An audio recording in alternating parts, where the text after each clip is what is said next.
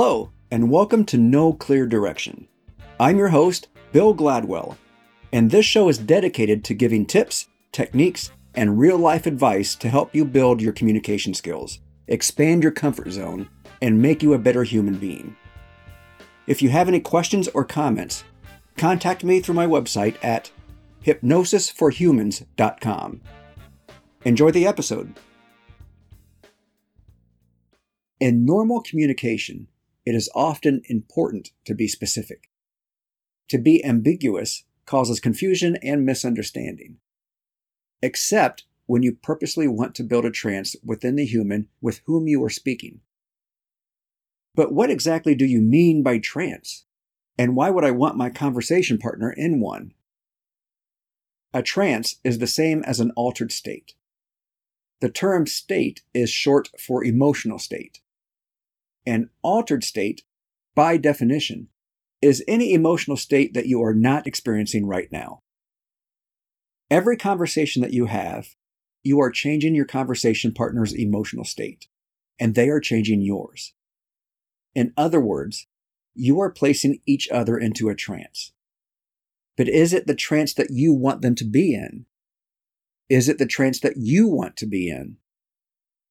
Suppose you are attempting to convince a friend to go out to dinner with you. You describe the restaurant's atmosphere, how the food is so great, and how much fun it will be to catch up with each other. What you are doing is painting a picture in their mind in order to change their emotional state to one that will be conducive to saying yes to your idea. You are effectively putting them into a trance. The reason you want to develop a trance, a different emotional state, in your conversation partner is this. Every time a human changes emotional states, goes into a trance, they become suggestible and open to new ideas. Humans change emotional states an average of four times every hour. That means that you are going in and out of trances throughout the day without noticing. Worst case scenario, you wait until you notice an emotional shift in your conversation partner and then introduce your suggestion. I would recommend, however, that you facilitate the trance by actively changing your conversation partner's emotional state. To purposely develop a trance in your conversation partner, ambiguity is a powerful tool to use. Ambiguity creates confusion.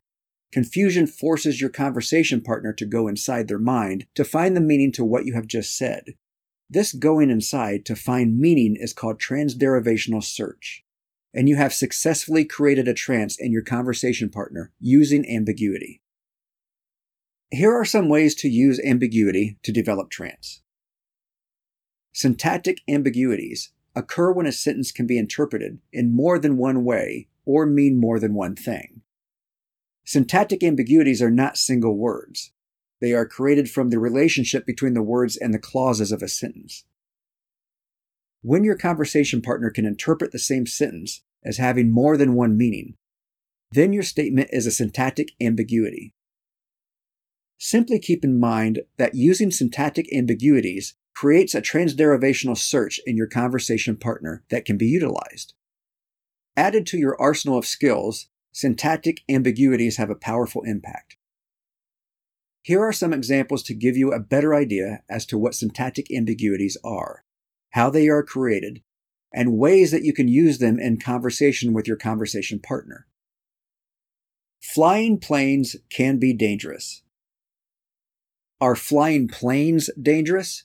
Or is the act of flying planes dangerous? Barb and Tom are visiting relatives are Barb and Tom visiting some of their relatives?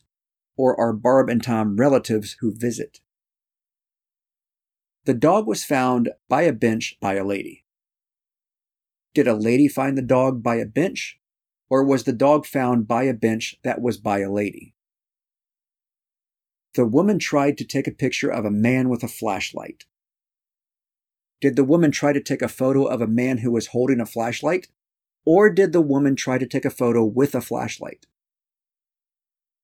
And let's finish off the example with a quote by Groucho Marx Time flies like an arrow, fruit flies like a banana. Syntactic ambiguities produce a trance state that you can utilize to move your conversation partner in the direction that you want. Have fun, write some out, use them, and notice the quick yet profound results that you get. Scope ambiguity is a handy tool to have in your box. Remember, ambiguity creates confusion. Confusion forces your conversation partner to go inside their mind to find meaning to what you have just said. This going inside to find meaning is called a transderivational search, and you have successfully created a trance in your conversation partner using ambiguity. Scope ambiguity happens when it is unclear how much a verb, adverb, or adjective applies to a sentence. For example, old men and women steal. Who steals in this example? Old men and old women? Or old men and women? It is difficult to determine, impossible to determine, to whom the old applies. This may seem trivial, but what would happen if you added scope ambiguity into a conversation with all of the other skills that you are mastering? You would be a flippin' master persuader. That is what would happen. Suppose you were influencing a friend to be your wingman for the night, and you wanted to throw a scope ambiguity in the mix. You could say, Dave, I promise you that there will be a beautiful woman for each of us. This sentence creates at least a mild state of confusion because are there two beautiful women, one for each of us? Or is there one beautiful woman who will be with each of us? Depending on the meaning of the sentence, Dave could have a surprise in store for him later that night. Let's take one more example.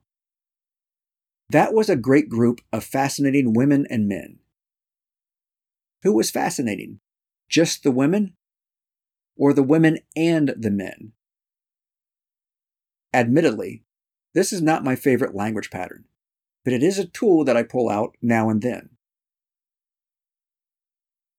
When my son was six years old, he was already a master of what you are about to learn. He gets on a roll, and you cannot shut him up. You know there is a storyline in what he is saying somewhere, but the words, the sentences, the paragraphs, the minutes, the hours, they all seem to run together.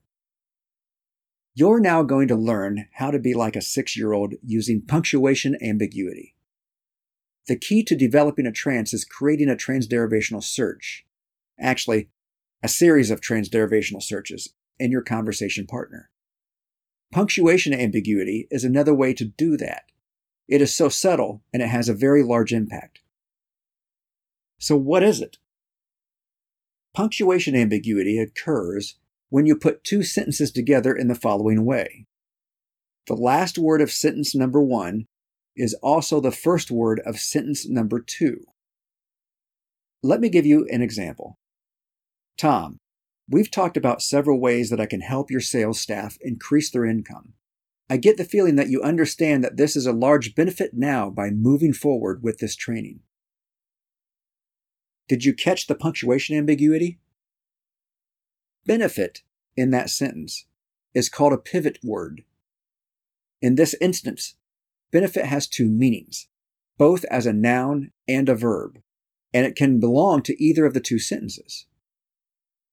I get the feeling that you understand that this is a large benefit, and benefit now by moving forward with this training. Notice how there is no period separating the two sentences in this example. Your mind must enter a transderivational search in order to give meaning to the two sentences. What surprised me the most when I first learned and began to use punctuation ambiguities years ago was the fact that I never got caught. No one ever noticed them, and they would always accept the suggestion. Start by practicing in a safe environment such as the family dinner table. Perhaps you could say, On the way home today, a moving van's door flew open, and this car was about hit with a very big piece of Would you pass me the salt, please? In this example, note that the word would is also a phonological ambiguity.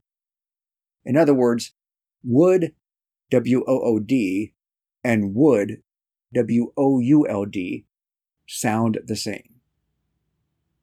You will find that no one will question or even catch what you just said, and they will pass the salt. Watch for the brief transderivational search as you execute the punctuation ambiguity.